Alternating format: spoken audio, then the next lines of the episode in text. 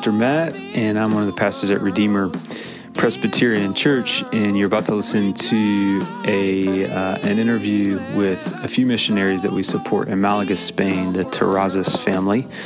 Guille, Suzanne, Paloma, and Raul have been in Malaga, Spain for several years, and we, as a church, started supporting them back in November 2020. And uh, so we wanted to give you guys a little window into their life. Um, if you would like to support their work, please uh, reach out to me, Pastor Matt at, Matt at welcometoredeemer.com, and I can point you in the right direction. Uh, I hope you enjoy uh, this update, and I hope that um, our church can collect, collectively begin to, to pray for the Terrazas.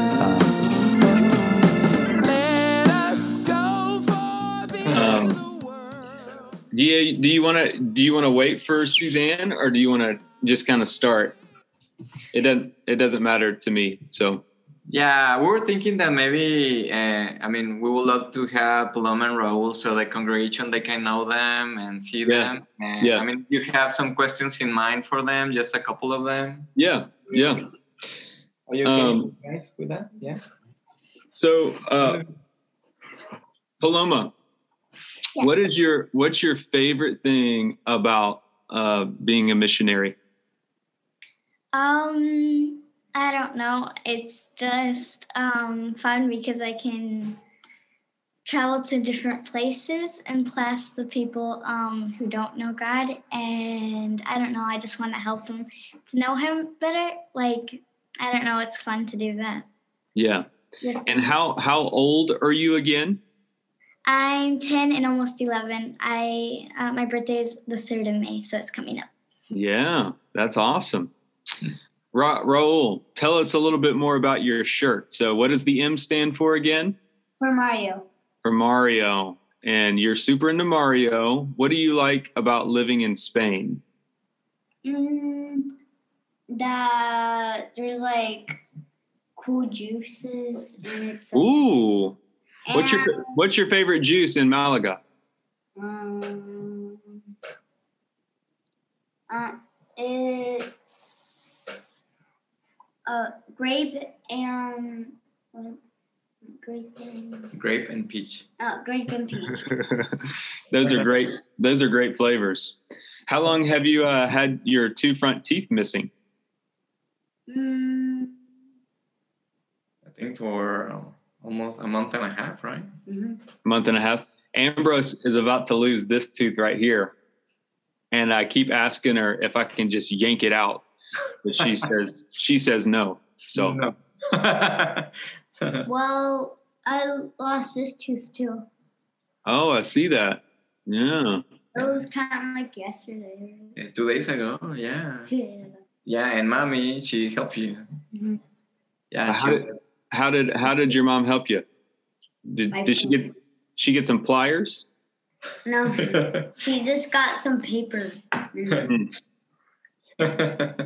Hey guys, what's been uh Paloma and Raul, what what's been surprising about this COVID time for you guys?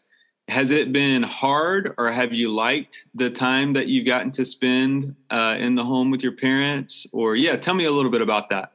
Well, it was hard and good at the same time because um, good because um, we never spent time together uh, like our family because we only got to sit down and talk to each other uh, when it was lunchtime because we always had to go to school and then everyone had a lot of work to do. And yeah so this helped us with like um, we played more board games and i don't know we talked to each other more so that was the good part but the bad part was like everything like we have to wear masks everywhere and it's hard to breathe with those. Also they closed all the parks but finally they reopened it. Um, and yeah we had to uh, we couldn't see our friends for almost a year. Well yeah we year, a year right? We couldn't see our friends for a year ah, well, it was uh, for three months when we were in lockdown. well yeah Yeah, you weren't able to see your friends. But later on, when you went to school, yeah, you were seeing them. yeah but it felt like a long time Yeah, like a year. Yeah. the three months were like the longest time in my life Mm. Yeah. And what what three months were you guys locked down? You remember? Um. It was March, Oh yeah, April, and May. and May. So I had to have my birthday here up in the terrace. Oh, So yeah, I didn't get to see any of my friends, and it felt like sad. yeah. Like I had a birthday without like it wasn't as exciting as normally, yeah. but I did get to. Um, yeah, I had a good time, but not the best as always. That keeps me so yummy. oh yeah, it was yummy, but um, the experience, I don't know. It was like a bittersweet, right? Yeah. Mhm. yeah. Yeah. And and so did you guys? You guys were locked down after basically spring break through to the end to or to the beginning of the summer. And are you able to go back to school? Were you able to go back to school this year in Spain? Mhm. Hmm Yeah, in September. Mhm. Right. Okay. And but how, it was. Uh, I'm sorry. well, I was just going to ask how that's been. How how has school been for you guys? Mhm. Well, I don't know. It was a little bit hard because of two things. One, because we just, uh, it was a new school. We've never been to one. So I was very nervous because they were, we were on TV. Yeah. So Yeah. like, um, and I didn't even know anyone. So I, I don't know. I was like really nervous and yeah. So I met someone who's now my best friend. Her name is April, and she's Spanish, but she's been in England for two years and been at school in England. So if you hear her speak, you'll think she's from England. Oh. So she turned into my best friend. And then the second thing, uh, the second bad, like, I don't know, bad thing uh, was that um, it was a little hard with the COVID thing because I, I am a little bit allergic with the gel thing. So um, yeah, it's a little bit uncomfortable being like that because um, they respect uh, your allergies. Because there's another one in my class who's uh, a really good friend of mine, and she has uh, allergies like I do. So, um, but to other things. Yeah. But yeah, so like um, they respect your allergies, but a little bit like they go a little bit too far, and I like that. But it's kind of uncomfortable because sometimes they're like uh, someone put gel uh, on their hands and then like everyone's freaking out Yeah. and then they just get out of the class get out of the class so i have to be there like um okay so then everyone who passes me is like are you punished i'm like i'm not punished oh, that's, I'm so I'm so glad you met a new a new best friend in April. That's that's wonderful. yeah, Yeah. I, Suzanne is, is already here. What's up, Suzanne? It's good to see you. Great to see you too. Yeah. And so I Yeah. hear you're interviewing our little stars. Yeah. They uh they're doing they're doing wonderful. Yeah, we were seeing that how resilient kids uh, are, you know, during these kind of times. Yeah. Yeah. So is uh is Spain pretty much opened back up in terms of like restaurants and like what's the yeah what what are the protocols and sort of the the regulations that are at in you know at play right now for Spain? Yeah, um little by little, they have been relaxing some of the restrictions. Yeah. Um, but I mean, they were very hard and very strict with those. So, for example, right now in Andalusia, which is the name of our state, Yeah. it's in the south, uh, we cannot travel to the other provinces. Like, for example, we are in Malaga, we cannot go to Granada or we cannot go to Sevilla. Uh, and I don't know for how long they will be having those restrictions. But in the other hand, the restaurants they're open. Uh, we are under curfew, and the curfew is uh, since six, no, from 10 p.m. all the wa- all the way till 6 a.m. And then Wow. so we can't have. We recently were were upgraded from only being able to have four people in the home at a time. So and that's us. So Mhm. We couldn't have anyone over to six as of a couple of weeks ago. And as of yesterday, the parks in our area, the children's parks, have been opened after over a year of being closed. And so, as you can see, it has not been a child friendly environment at all. Yeah. It's been really hard on the children, but they have been um, growing in a lot of ways, and we're really proud of them. Mhm. Yeah. Yeah, I'm proud of you guys too, Plume and Roll. No. You guys are teaching us adults uh, how to follow God in ways that we can't even teach ourselves. And so, yeah, we appreciate uh, how God created you guys and how strong you are. And so, that's crazy that you that the parks are just now opening up. Yeah. Um, that's hard. It's kind of unfair because they opened up in other places, but not in. yeah, uh, all of the different uh, uh, states or comunidades autónomas, there are 17 in Spain. All of them, they were having their own different rules and restrictions and lockdowns, etc. And I think Andalusia has been one of the strictest, the mo- Just yeah, thank you, in lockdowns and restrictions. Yeah and yeah and, and we were planning on visiting my sister they live in valencia in the other state and since december we wanted to see them but we cannot travel to other states um, so not even for easter and so let's see what happened this summer Yeah, I Yeah. hope. I hope we can finally go to other places. Mhm. Yeah. yeah yeah What What are the uh, vax vaccination like? Are, are people getting vac vaccinated in Spain or not? Mhm. Yeah, it's been um, everyone has really been looking forward to having the vaccinations, and they have been entering the country, but it's just been a really, really slow process. I think it's probably been the slowest in all of Europe. Why do you think that? Why do you think that is? Like, why is it so slow in Spain? I don't know. I've wondered that myself uh, because everyone seems to really want to have the vaccination. Um, there have been some people that say that it's just a disorganized and more relaxed uh, type of culture and that it'll happen when it happens. Yeah. Uh, but I wonder if that really is the case. I don't know. Yeah, yeah, well, yeah. Is the they're not organized in the way of administering the vaccinations, and also some problems at the beginning with the entire European Union, uh, because some shipments that were coming from the U.S., for example, or from the Great Britain, and they didn't know how to distribute them among the different countries. Yeah. So yeah, that was a big problem. Uh, big problem in the beginning and then Brexit was happening too. So some of the vaccinations from the UK, they were they weren't uh, coming to to the U, uh, European Union. So yeah, it was a lot of political situation.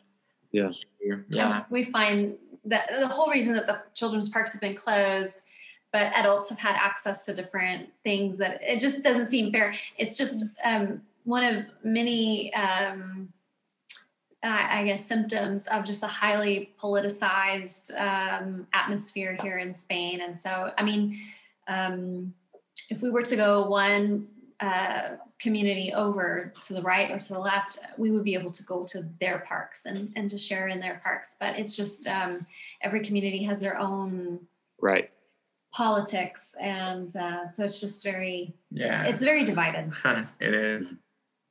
You know, that's uh, as hard as that is to hear. There's some solace in that, hearing that from from the United States, because every state has fallen on, you know, different sides of an issue, um, particularly related to COVID, and it it feels so divided here as well.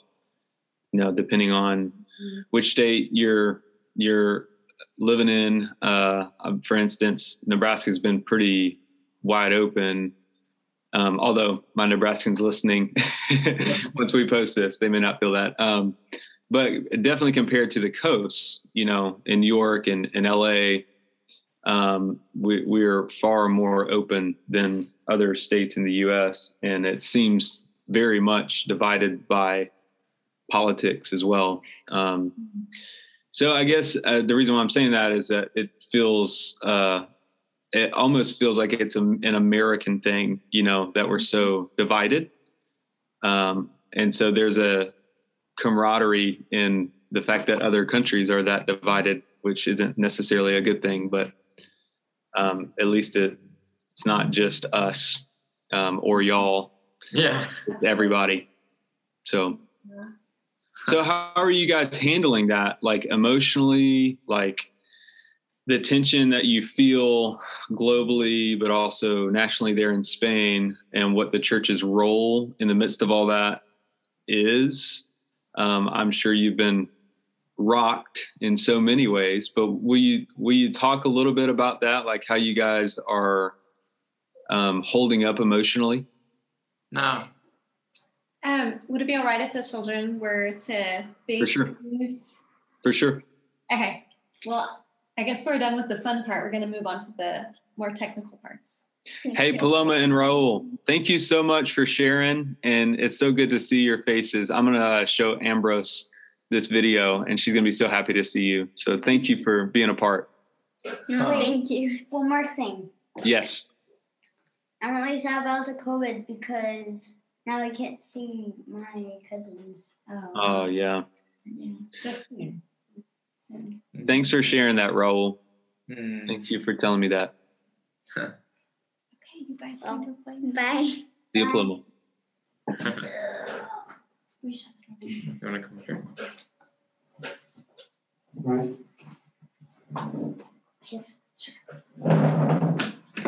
And, you know, you guys feel free to share at the level that you're comfortable with. You know, I, I want to be uh, sensitive to, you know, what this is as a recorded video. So, yeah, Uh, and and and also like I I have um, my goal with this video is to is to edit it in little short pieces to kind of give our church a, a picture into y'all's life and post it on Instagram. We may try to play it in a worship service, and so some of this we can we edit out. Um, but please don't, you know, if you don't want to share something, that's fine. So, Oh, thanks. but yeah, I, but I'm curious as to how you guys are holding up emotionally. Yeah, well, thank you. Yeah, that's this is a good question. Uh, I think, uh, yeah, in the beginning it was very hard, you know, uh, just seeing the situation in in Spain. I I mean, not only in Spain but in the rest of the world. But then how uh, the Spain was taking um, all of the COVID situation in a very strict way and very scary and probably yeah. I mean, trying to understand and it was a scary time but then when they decided to put us under lockdown and that was a hundred days of Mm. being uh, locked down in the house Mhm. by god's grace we are so thankful that our house has a terrace i mean we live in an apartment but we live like in, in the attic and we have a nice terrace where we can have the sunshine and being outside Mhm. but we were really feeling for all of the our neighbors that they don't have even a little backyard or something that some people don't even have a balcony. mm-mm. Mhm. yeah and during the lockdown the only freedom that you had was just for one hour just to go outside to take a walk or to go to the supermarket or to the pharmacy and that that was it. So it was hard. And and then after the 100 days of the lockdown they they were allowing the children to go outside. So we were thankful for that but the same was just for one hour and just uh, in the just for less In one kilometer, Yeah. and only one adult could go out with two children, so we couldn't go out as a family. Mhm. hmm yeah so that that was one aspect so emotionally we were like um, so like struggling and nervous and praying for the situation um yeah and then trying just to uh, yeah to take it little by little during that time but um i think um ministry speaking that was also very hard because we had to postpone or cancel some of the projects that we planned for that year for 2020 hmm like uh, the first sonship weekend for pastors and their families. We were so excited for that. And then for the summer, we were planning uh, the English camp, which this is one of our uh, key aspects of our ministry. So we're so sad about doing that. But in the in the other hand, the Lord was opening up some opportunities for ministry as well. So yeah, that was very interesting to see how the Lord was helping us during those times. Yeah, I think it was really interesting during our time of lockdown because we went through a pretty significant emotional roller coaster, and mm-hmm. just like everybody did. And I think um, as missionaries or as ministry leaders, um, it can it can be our tendency to come come come out with um, an arrogance and think, well, we're here to um, to teach the world, or we're here to bring the truth to the world. And um, I think that what it comes down to is um, we we were reminded once again that it's um, really just comes down to faith and repentance daily. And we were reminded of just those same primal questions that we all have: Is God really good? Is He going to care for me in this epidemic or this pandemic? I'm afraid. What do I do with my fears and anxieties? Hmm. Um, yeah, all of those questions. And I think that um, it, it was good to be reminded of those things. It was good to um, to experience those things for an extended period of time because it just continues to remind us of the truth of the gospel that he is good he does love us that suffering does happen and he's in the midst of that suffering with us mm.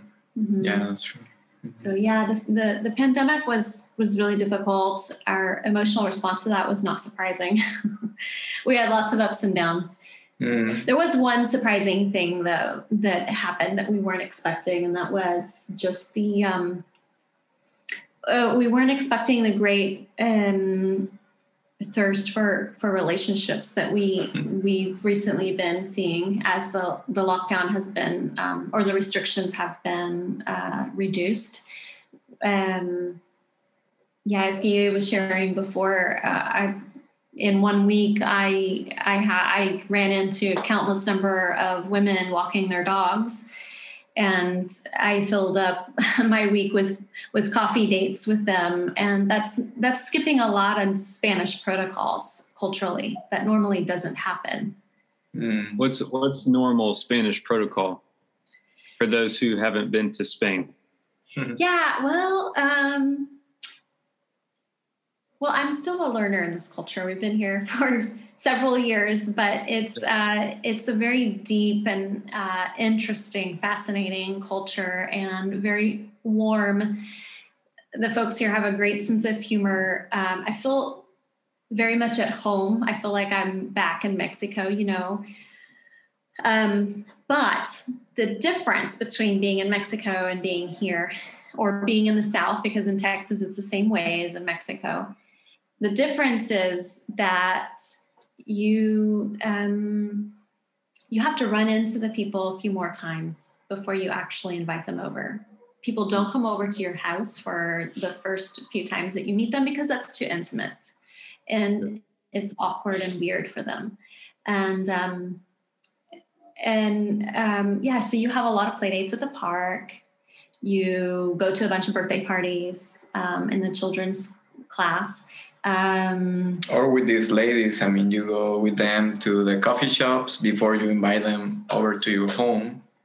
Yeah, I was expecting though to have to run into these women for several more weeks on a daily basis before we ever settle on a coffee date. But that wasn't the case. I ran into them one time and they mentioned, let's get together for a coffee. and I was like, yes. um, so yeah so it's been it's been really interesting and we've been noticing that that's a trend that's that's continuing to increase. Mm-hmm. yeah, yeah, most of our uh, i mean we do several aspects in our ministry and one of them is hospitality showing hospitality to to our neighbors and friends. And before covid we were having like uh, every month like a, a dinner party in our house and inviting you know some of the friends that we have been or yeah the, the people that we have been meeting during this time and be, because we cannot have people over our house now because of the different restrictions all of those friends they're really uh, they're missing those times coming to our house and celebrating uh, St. Valentine's or St. Patrick's. uh, St. Patrick's Day. Yeah, we're doing that, or Thanksgiving or something like that. And they were telling me, "Oh, we really miss being in your home." So you can Yeah. see that they they crave for relationships. Mhm. Um, The Spaniards are so relational. Um, they love being among people. But as Suzanne is mentioning, uh, when just to enter their circle of friends, it takes several steps. Yeah. Uh, but we are so thankful that now we we have people that we can call them friends. Yeah. People that they were vulnerable with us and opening up their lives and sharing intimate stuff to us and their struggles, etc. So yeah, I mean, we're so thankful that the Lord has been sending people uh, in our path. There's a refrain that I like that Guille mentions often. He says that uh, amongst evangelical missionaries here in Spain, they say, once you found a friend in a Spanish national, you found a friend for life. And it's true. Hmm. And uh, we Yeah. found that in the people that we do business with on a daily basis. Um, Yeah. We have to be in the, the um, like the bookshop or the paper shop frequently for children's projects and our own our own business needs or office needs and then also the the fruit and veg shop we're there every other day and um, with those folks we we have a relationship with them we have a friendship with them and there's a trust there that um, that grows over time and it's not something that can be substituted with anything else it just takes time Yeah, even with my barber, and the other day I was sharing a little bit about uh, my faith and the gospel. I was nervous because he was cutting my hair, you know, and sharing the gospel with the barber it can be a little bit tricky.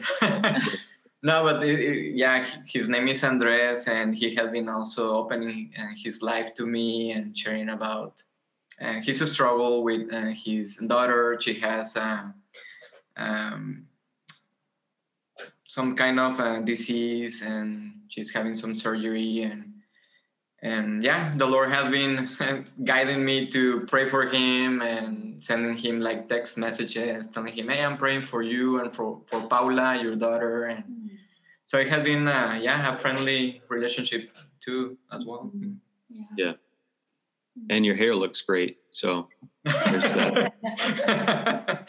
yeah, thank you. hey, um, for those for those who may be unaware, uh, what is sonship? Mm. yeah, uh, Sonship is a um, gospel renewal material that our company Serge developed long time ago. I think it was around the 70s.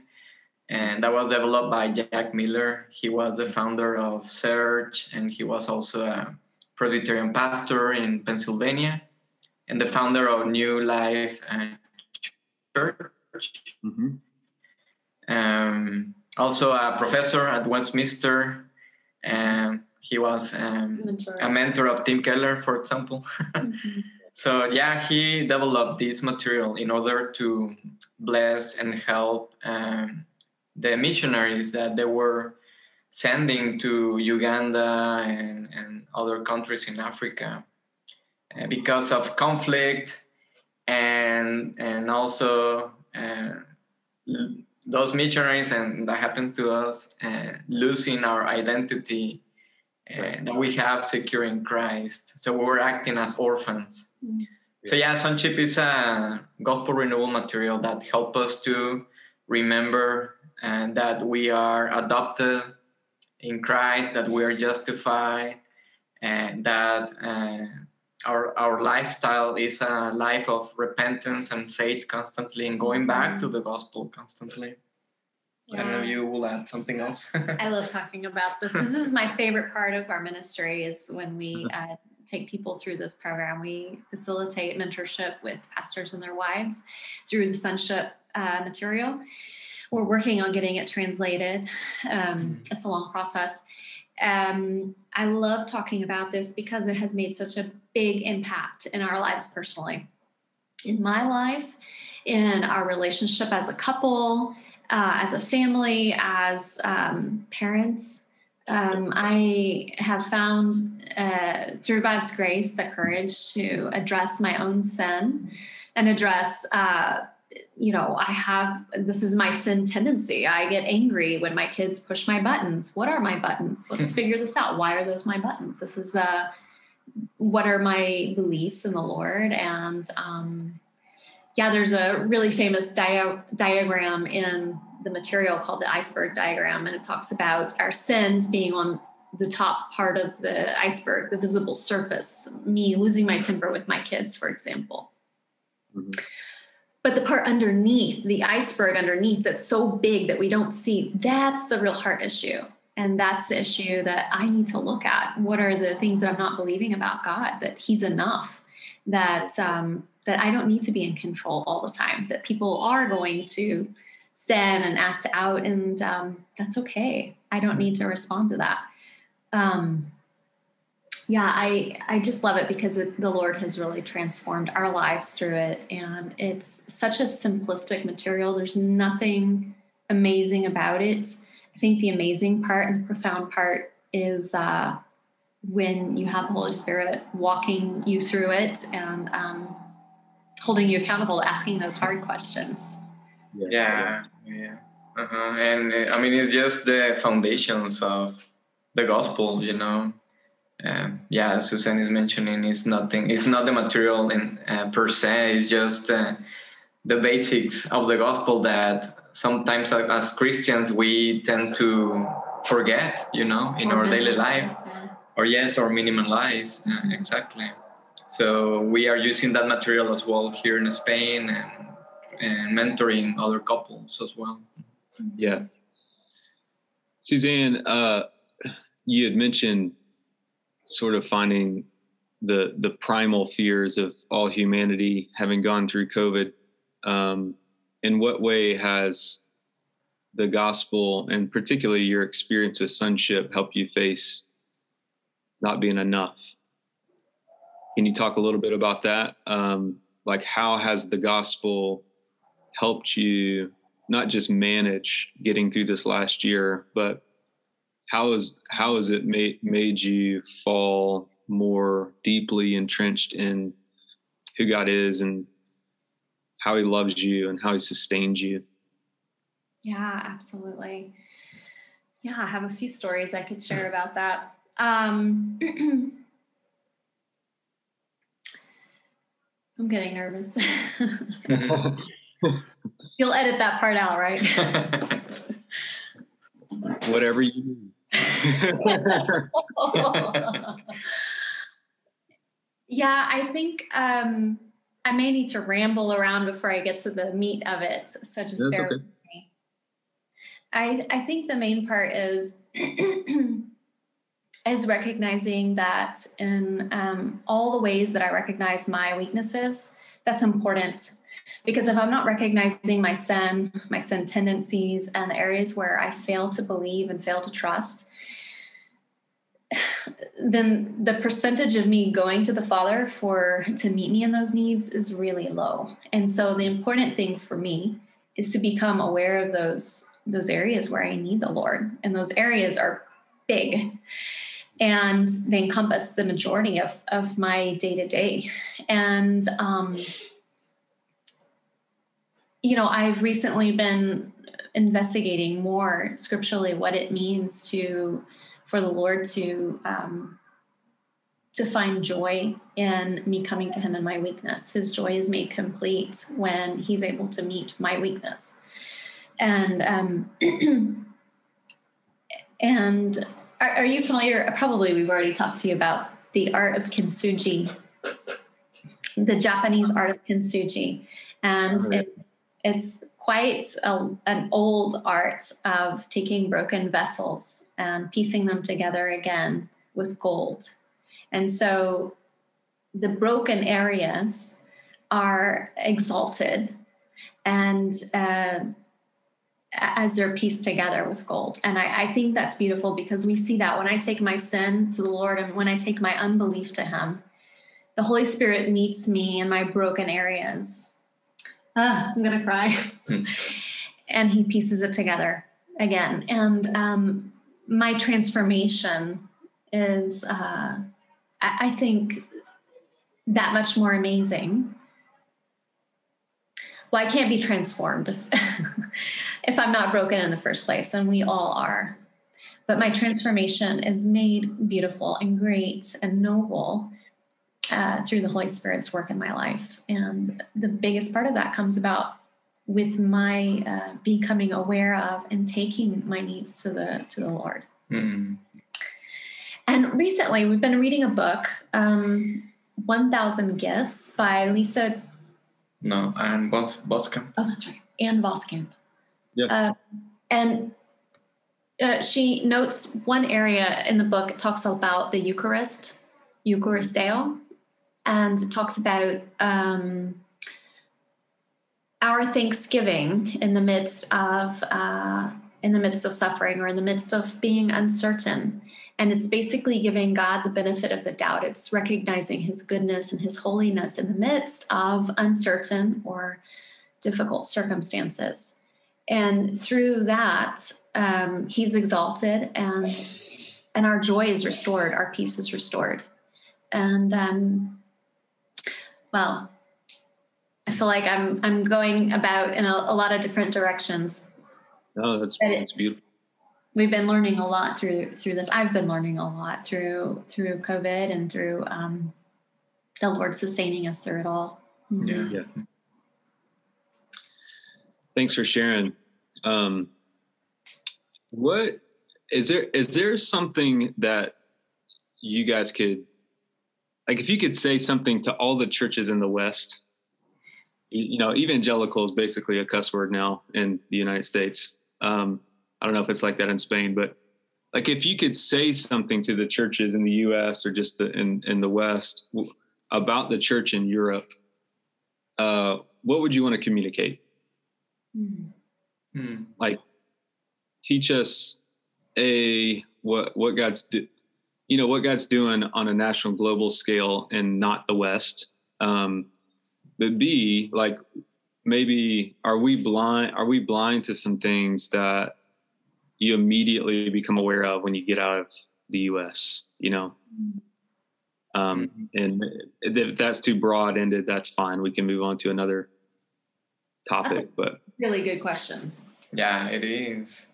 Yeah. Um, yeah, I mean, when we moved to, to Spain and just noticing that just less than 1% are evangelicals in a country of 47 million.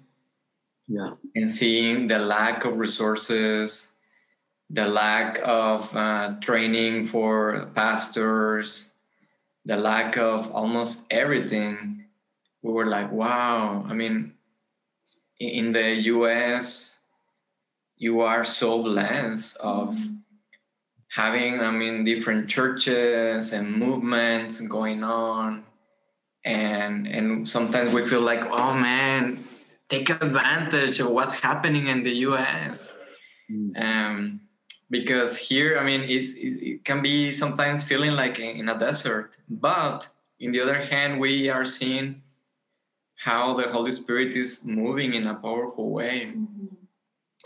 and, and just using tiny churches to create uh, movements mm-hmm. in different parts of Spain is like, wow, that's amazing.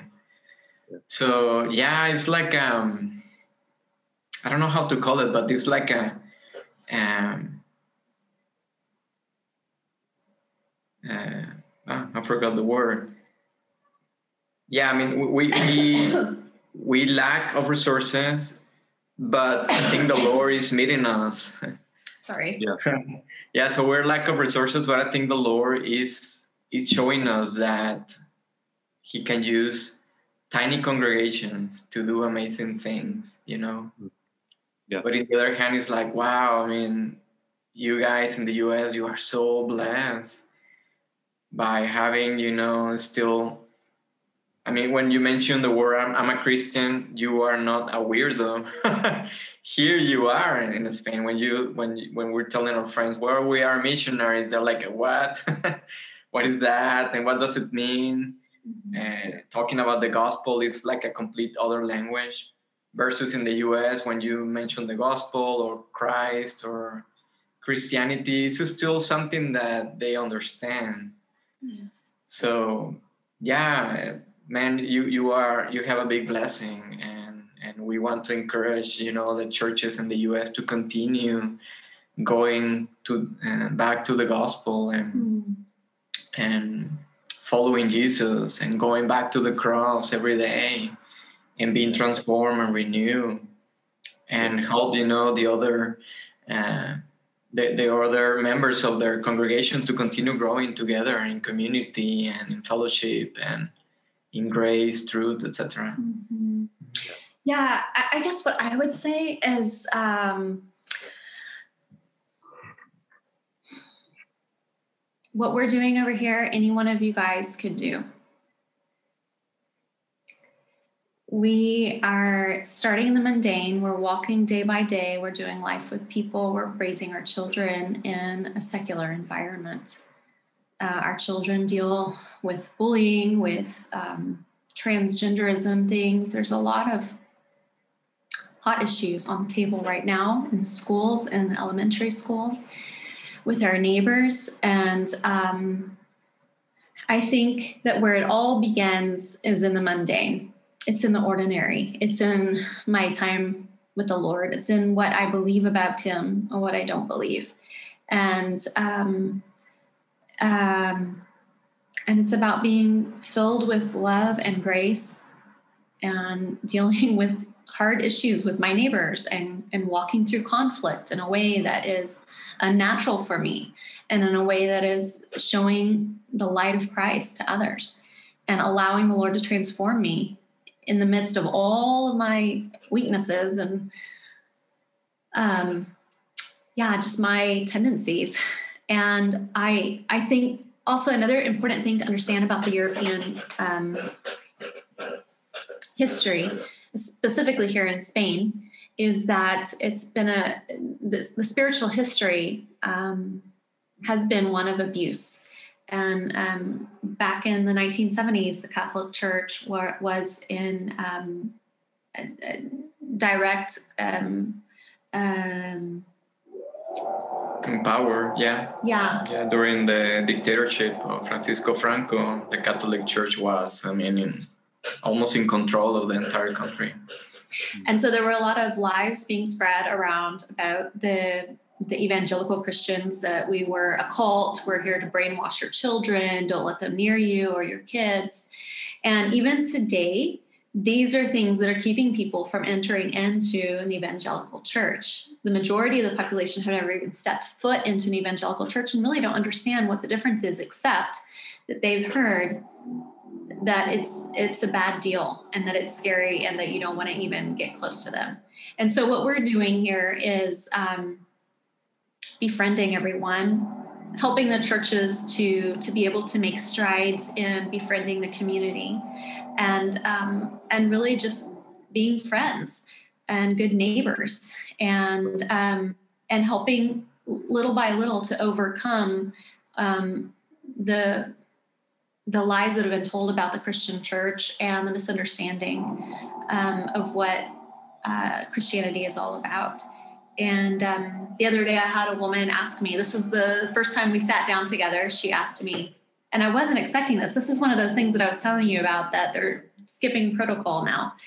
And she said, Well, we had barely just ordered our coffees. And she said, Well, Suzanne, you told me that you guys are evangelical missionaries. And so I'd like to know what's the difference between evangelical um, Christianity and Catholic, uh, Catholic Christianity?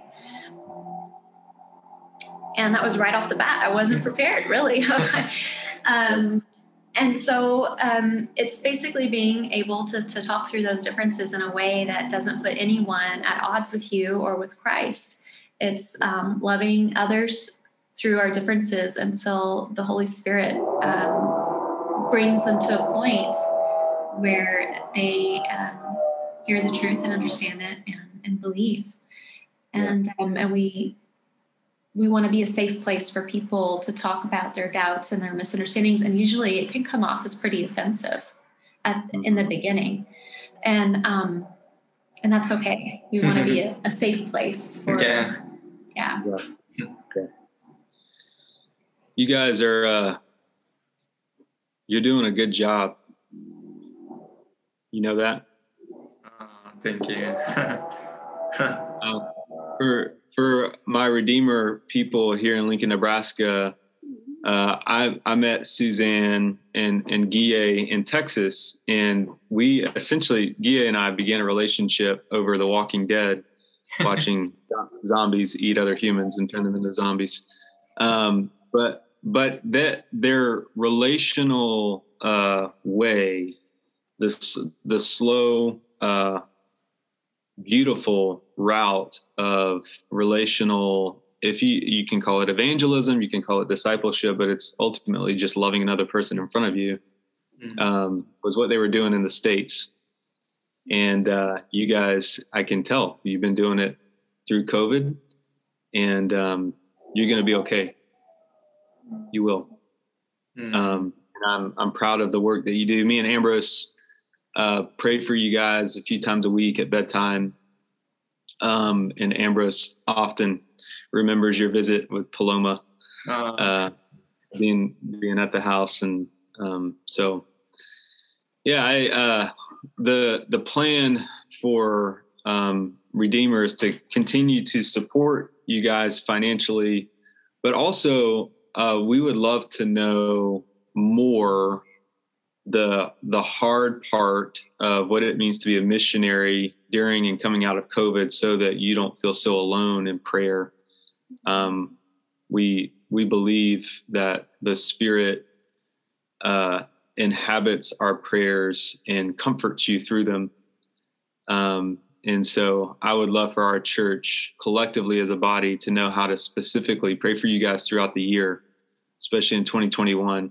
Um, the and I'm saying some of this because I know that Redeemer is going to listen. Um, we support we we started supporting the Terrazas uh, in November of 2020, and um, we we would love to to continue that because we have so much overlap with our our uh, connection with Jack Miller and Serge and the gospel, um, and just how we do ministry. Uh, it's it's constantly going back to the same uh, message that Jesus is enough and that He is your perfection in God's sight. And at the end of the day, in our primal fears, that's what matters. You know, that God um, loves us and cares for us and knows the uh, intricate details of our lives and will, as I like to say, and will rise us from the dead when mm. it's all hmm. said. Um, so what, uh, what are your Terrazas? What are your financial needs currently? Mm. Um, like let's say an individual at Redeemer wanted to start start supporting you guys, um, what give give them some categories on a how how much to think about and how to give. Mm-hmm. You want to answer? Um. Okay. Remind me. How much is our monthly need at this time? Yeah, our monthly need is uh, twenty three hundred a month. Right and we are doing this um, uh, this effort of uh, fundraising from long distance, which probably you know. I mean, it can be so difficult when you are in another continent, right. crossing right. the Atlantic. So, so we're doing this effort of contacting individuals or churches uh, from here, and then having them over Zoom and sharing about our ministry and about our need. So yeah, yeah it's uh, 2300 uh, a month. And we're doing that, this effort because in June, a commitment of a church that they were helping us with 20% of our budget. And this commitment will end this coming June. So June. They, were, they, were, they were helping us for uh, five years. And so we are so thankful for that. But now we need to raise that amount, you know. Uh, this budget. Um, and if someone is interested, um, they can go to the Serge website and they can uh, look for our names, Guillen Susan Terrazas, and they can do uh, a donation uh, monthly or yearly. It depends of uh, how they would like to do that. And of course, I mean, we're all available to meet with them, so you can put them in or give them yeah. our contact, etc. Um, So I guess basically what that looks like is um, the Lord will will provide for our financial needs when basically 23 individuals uh, feel led to give $100 per month. Um, right. That's all we need. And um, yeah, raising support long distance is intimidating for us, but we feel so encouraged and so thankful that the Lord has made it uh, a really encouraging uh, journey. Mm-hmm. We've, um, yeah, we're feeling very encouraged at this point, and we know that the Lord will provide for us. He brought us here, and um, He's going to provide. One of the things that we ask for people to do is, uh, aside from praying for us and letting us know that they're praying for us, because that's so encouraging, mm-hmm.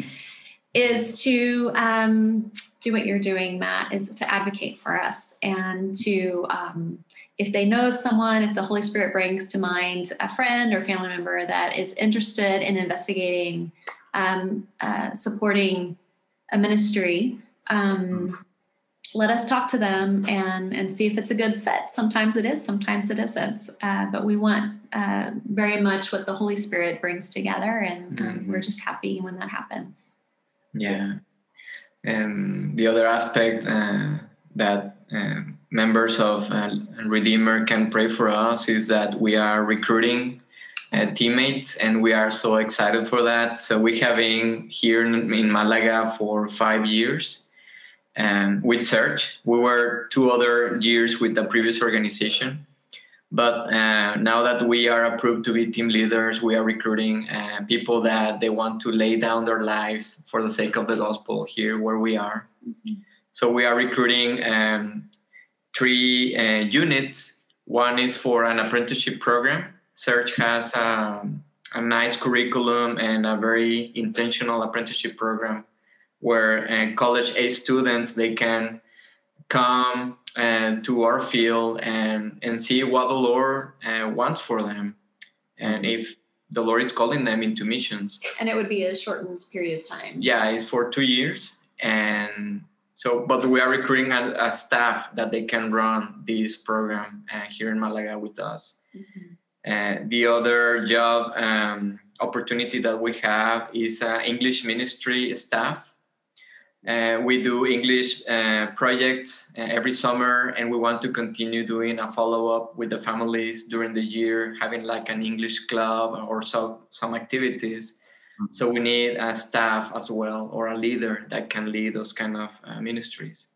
Yeah. And the other one, which is very recently, the Lord ha- has been uh, continue guiding us with the idea and our dream to plant a new church here in our town. So we want to, uh, we are recruiting a church planter. So mm-hmm. someone that would like to come and join us and start a new church that can be salt and light in our community, a church that can allow uh, opportunities for seminary students, uh, giving them experience, and also a church that can be a resource to the other churches and start movement of church planting here in, in the city and in the other towns around us. So if you can pray for that for for teammates. Mm-hmm. And would and would yeah. ideally oh, that church go ahead. Go ahead, Suzanne. Sorry. Oh no, no, I was gonna go off to something else. Um, would that church planter, is it necessary for them to speak Spanish?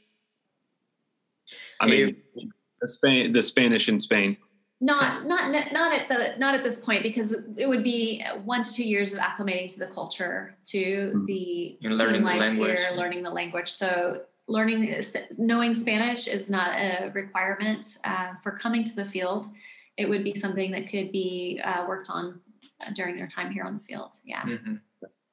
Mm-hmm. okay. What were you going to say suzanne before i interrupted? Um yeah if you could pray for our babies um, you know, a, a lot of our ministry revolves around their relationships with their friends and the people that we meet in the schools.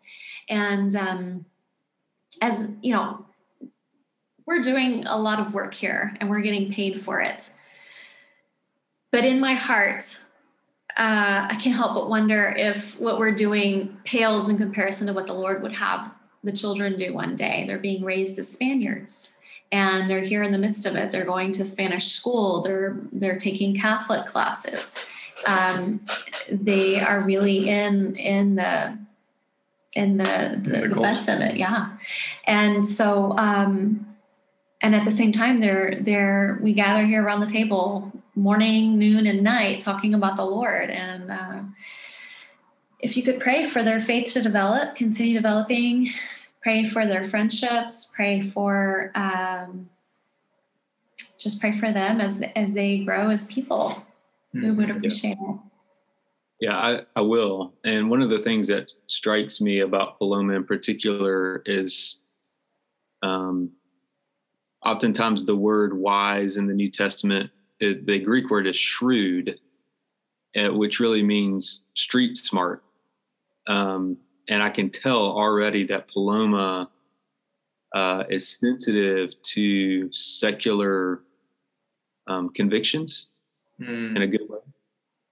Um, I in your videos and in me talking to her a few minutes ago, I I sense that she's um, she's just gifted, like God's uh, se- seems like He's poured himself into her in a way that like she brings her face to a conversation. She brings her heart you know in much the same way that both of you do. Uh, but there's something peculiar about her. Mm. um, and i'm excited to see what god would do through that as well. Um, and i've learned from her how to kind of talk to ambrose. You know even in these short little videos i'm just like oh that's like she's thinking she's thinking better about how to engage her friends than maybe even sometimes I am.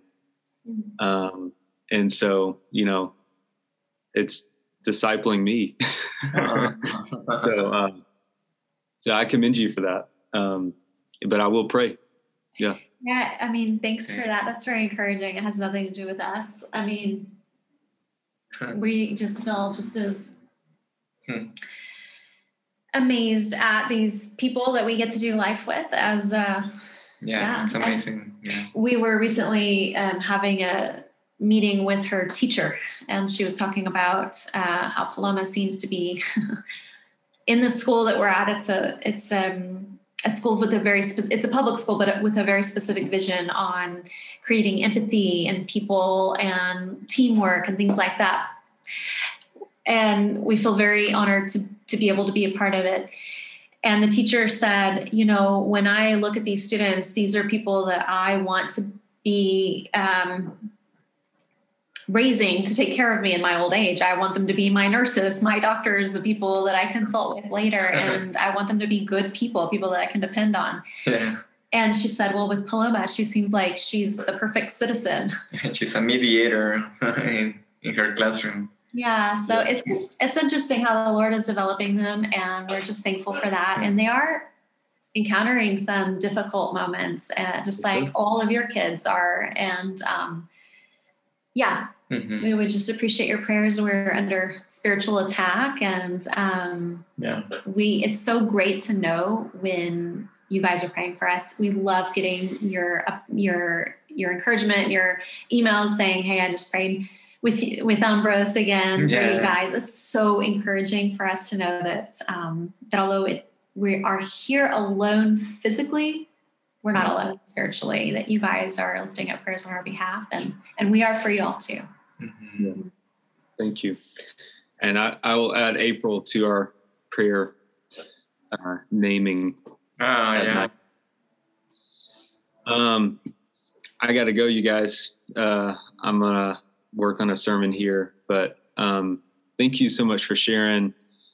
And uh, we love you. And we're so thankful to be in it with you to the best that we can this far away. Um, and we, we look forward to when COVID is not a thing so we can try to participate in person together. Oh, so. that'll be amazing. Yeah, yeah, yeah. That'll be great. Yeah, and we wanted to go back to the States, but yeah, with the COVID situation and also with my uh, paperwork situation, we cannot do that. But yes, we are praying for the time where we can see each other in person. Be in your church again. Here or there, yeah. yeah, we, we loved having you. Um, let me let me uh, close this out by praying for you guys. Mm-hmm. Father, we thank you for uh, Memo, Suzanne, Paloma, and Raul, um, and all the new friends that you've given them during this uh, hard year. And we ask that you would uh, bless these new relationships that Suzanne has made. Um, with coffee dates, thank you so much for the barriers being broken down just because of the need to be uh, with people. That's such a wonderful thing that you've made us to be with one another, and we hunger for it no matter who we are. Um, we ask that you would bless uh, little April through Paloma mm-hmm. and that you write her name in the Lamb's Book of Life um, and unite yourself to her forever. Um, we also ask that for um, the entire Terrazas family uh, and that you would be so near to them in this, uh, the year of the wilderness of COVID. Um, and help us to, to be faithful in the midst of it. Help us to endure. Uh, help us to come out on the other side of it um, with people who have come to know you for the first time, um, that we may taste a little bit of the resurrection